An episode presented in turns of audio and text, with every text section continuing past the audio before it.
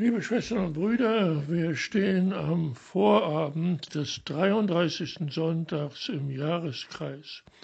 Ob die Weltklimakonferenz in Glasgow zu dieser Stunde beendet ist oder nicht, wissen wir nicht. Ob die 200 Vertreter ihrer Nationen ein gemeinsames Papier unterzeichnen konnten, um ihre Einheit darzustellen, können wir auch nicht wissen. Die Klimakatastrophe der Welt steht vor uns und mit dieser Klimakatastrophe steht eine andere Weltkatastrophe vor uns, nämlich die Corona-Katastrophe. Und in dem 33. Sonntagsevangelium haben wir eine weitere Katastrophe, die vor uns steht, nämlich die Katastrophe der ganzen Schöpfung. Himmel und Erde werden vergehen, aber meine Worte werden nicht vergehen, sagt uns Gott der Vater. Eine Katastrophe steht vor uns, ja, sie ist in gewisser Weise eingetreten. Als diese Katastrophe eingetreten ist, ist der Menschensohn, also Gott selbst in menschlicher Gestalt, in großer Würde gekommen und in dieser Würde ruft er durch die Engel die Menschen von ihm auserwählt aus den vier Himmelsrichtungen zusammen. Ja, es gibt jetzt eine neue Menschheit, die er geschaffen hat. Wenn es keine Katastrophe ist, die vor uns steht, dann ist es doch eine wesentliche Veränderung der ganzen Welt.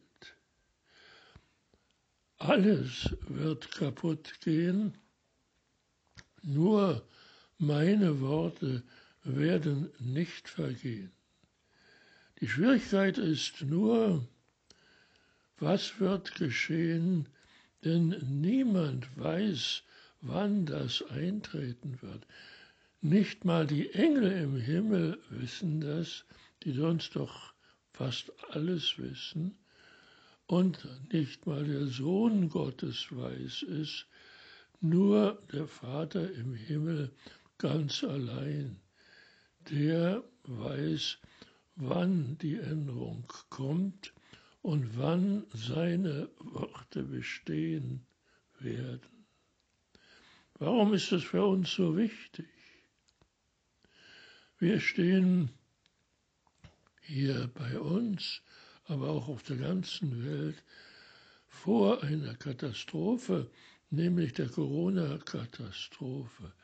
Es wird verboten, von staatlicher Seite verboten, dass sich die Familien treffen, dass sich nicht mehr als x Personen in einem Haus so und so lange sehen, damit sie sich nicht gegenseitig anstecken und die Gefahr noch größer wird, nämlich zu einer Katastrophe ausartet. Wir hier in Deutschland sind nicht weit von 100.000 Toten durch diese bevorstehende Katastrophe. Ich musste mich erst erkundigen, was der Unterschied zwischen einer Epidemie und einer Pandemie ist. Ich wusste das nicht, dass nämlich eine Pandemie eine Verseuchung nicht nur eines ganzen Menschenschlages, sondern wie wir es im Augenblick erleben, einer ganzen Menschheit ist. Ja, wir dürfen uns nicht mehr sehen, in der Familie nur noch auf sehr beschränkte Zeit und in sehr beschränkter Zahl und also, was bleibt uns übrig, als zu telefonieren, als uns per Video zu verständigen und als uns durch Skype zu sehen und zu hören. Natürlich ist das ein neues Erlebnis, dann und dann zu skypen zu einer bestimmten Zeit in der Woche. Ja, beim Skypen da ist es natürlich schön, dass wir uns sehen und hören können, dass wir mit den Augen zwinkern können, dass die Lippen sich in einer bestimmten Weise bewegen. Ja, dass Oberskyper äh, sogar mit den Ohren wackeln können und dann bleibt uns nichts anderes zu grinsen.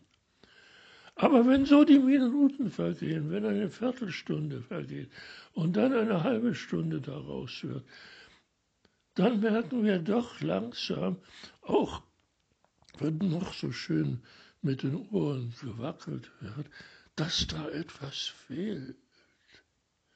Ja, was fehlt bei dieser großartigen technischen Einrichtung des Skypens, des Videos, ja und des Telefons? Etwas fehlt.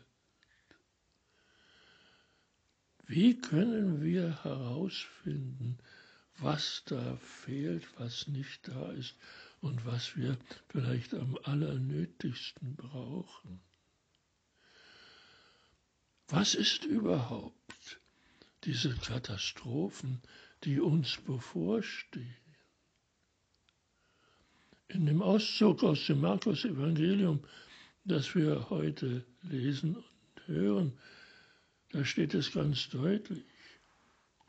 Himmel und Erde werden vergehen, aber mein Wort wird nicht vergehen. Nur niemand weiß, wann das ist. Die Engels wissen es nicht. Der Sohn Gottes weiß es nicht. Nur der Vater allein. Was heißt denn das? Wenn wir den Maßstab, wenn wir die Kirche als den Maßstab der Zeit nehmen, dann können wir das verstehen, vielleicht. Dann ist heute einer der letzten Sonntage im Jahreskreis. In 14 Tagen haben wir den, Entschuldigung, in 14 Tagen haben wir den ersten Advent. Adveniere. Er kommt auf uns zu. Und in sechs Wochen ist Weihnachten. Ja, wir dürfen uns freuen auf den ersten Advent und wir dürfen uns noch mehr freuen, heute schon, auf Weihnachten. Denn da wird Gott als Mensch geboren. Jesus in Nazareth. Er ist der Menschensohn. Das Göttliche nimmt etwas Menschliches an, aber dadurch nehmen wir Menschen auch etwas Göttliches an.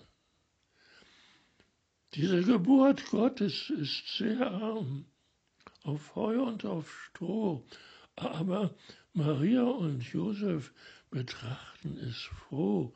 Ja, dieses Gotteskind, das Mensch geworden ist und das allen Menschen etwas Göttliches gibt.